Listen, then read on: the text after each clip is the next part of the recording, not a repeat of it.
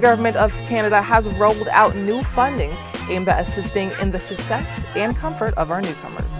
As always, we'll give you the information you need to know. This is My Consultant. In this week's episode, we're covering new free job training for newcomers. Next, the latest pre arrival investment, followed by how Canada is modernizing their immigration platform. Stay with us as I explain the funding aimed at housing asylum claimants, as well as share what sparked this Toronto nonprofit organization to help over 200 asylum seekers from living on the streets of Toronto. This week's episode of My Consultant is brought to you by Scotiabank.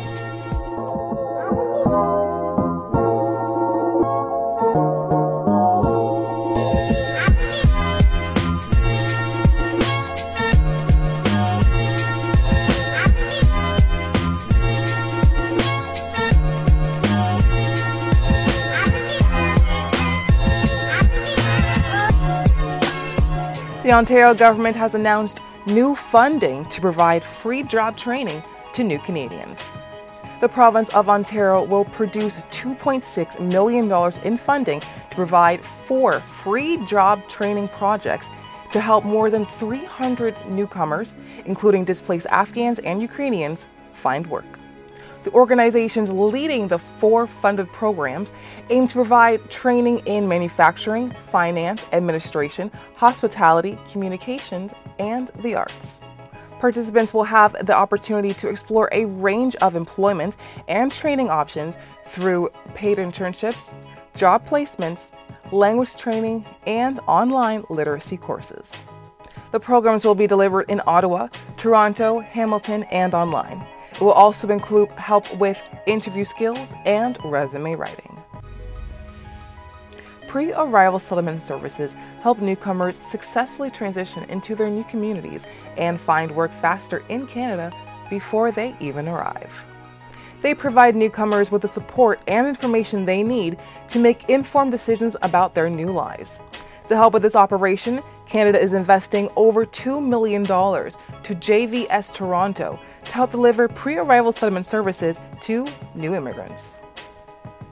Newcomers can access information about the Canadian workplace, soft skill development, employment counseling, and services specific to refugees that help them prepare for the jobs in Canada. Investments in pre arrival services are investments in the newcomers and families joining Canada's diverse communities. To improve the experience of those choosing to work, study, and build their lives in Canada, the federal government is choosing to modernize its immigration platform to help ensure that Canada remains a comfortable destination choice. In order to do this, the Government of Canada has awarded two contracts with the initial combined value of $85.4 million develop the new Client Experience platform.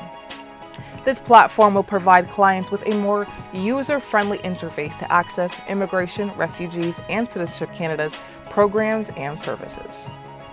Once fully implemented over the next few years, the new platform will provide the tools and capabilities needed to ensure a seamless client experience, enable the IRCC to personalize services to clients, and replace outdated client facing portals and tools. Work will begin later this summer. Canada aims to be a welcoming haven for newcomers and asylum seekers.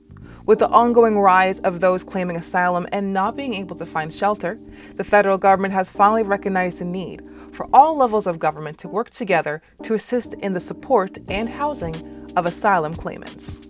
To address the current need, the Minister of Immigration, Refugees, and Citizenship has announced the funding that will ensure impacted communities have the capacity to keep a roof over the vulnerable asylum claimants who want to have Canada's protection.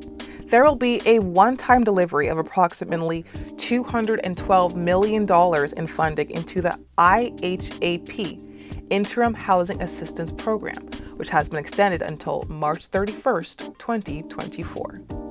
This monetary assistance includes about $97 million in funding for the City of Toronto. The IHAP provides funding on a cost sharing basis to provinces and municipalities for the cost of interim housing for asylum claimants. The funding provided is part of the nearly $700 million already delivered through the program, including the over $215 million for the City of Toronto. In addition to IHAP, the IRCC has been working with severely impacted provinces and municipalities to increase the amount of temporary housing.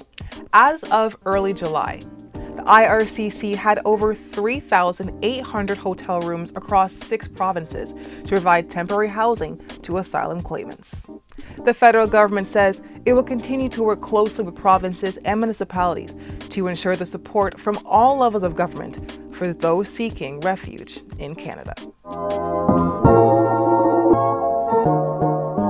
After witnessing over 200 asylum seekers continuously sleeping in front of Toronto's City Shelter Intake Office amid the prior funding stalemate between the city and the federal government, Ainsworth Morgan, co founder of 100 Strong Foundation, decided to take action.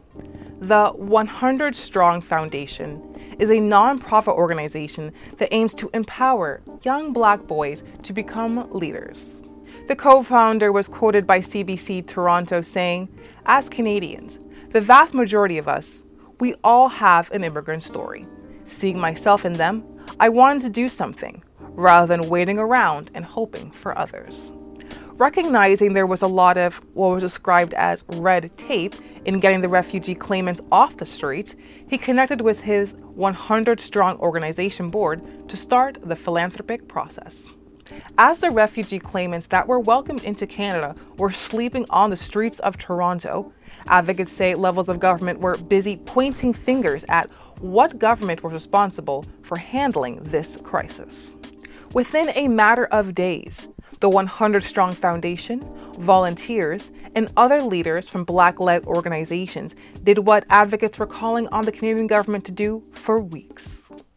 Toronto's new mayor, Olivia Chow, mentioned in a statement with CBC Toronto that the Black community organizations have been on the front lines with others addressing the crisis and credited their actions for pushing the governments into action, saying, I have no doubt the Black Community Housing Advisory Table's rapid work and the work of refugee serving organizations on the front lines, including the African, Black, and Caribbean organizations, both to support people immediately and raise attention, moved other levels of government to come to the table quickly. On July 14th, the Black Community Housing Advisory Table held a news conference with housing providers, service workers, and advocates to call for the urgent housing of those living outside of 129 Peter Street. According to the city, the number of asylum seekers in Toronto's shelter system grew 500% within a 20 month span. In September of 2021, there was a low number of 530 in the shelter systems per night. By May, that number grew to 2,800. That's all for this week's episode of My Consultant. Thank you so much for tuning in. Please be sure to click the bell icon to subscribe and get notified for our latest posts and episodes. For more information on the topics covered in this week's episode, please visit myconsultant.ca, where you can contact an authorized immigration and citizenship consultant. I'm Tashina Thompson, and I'll see you next week.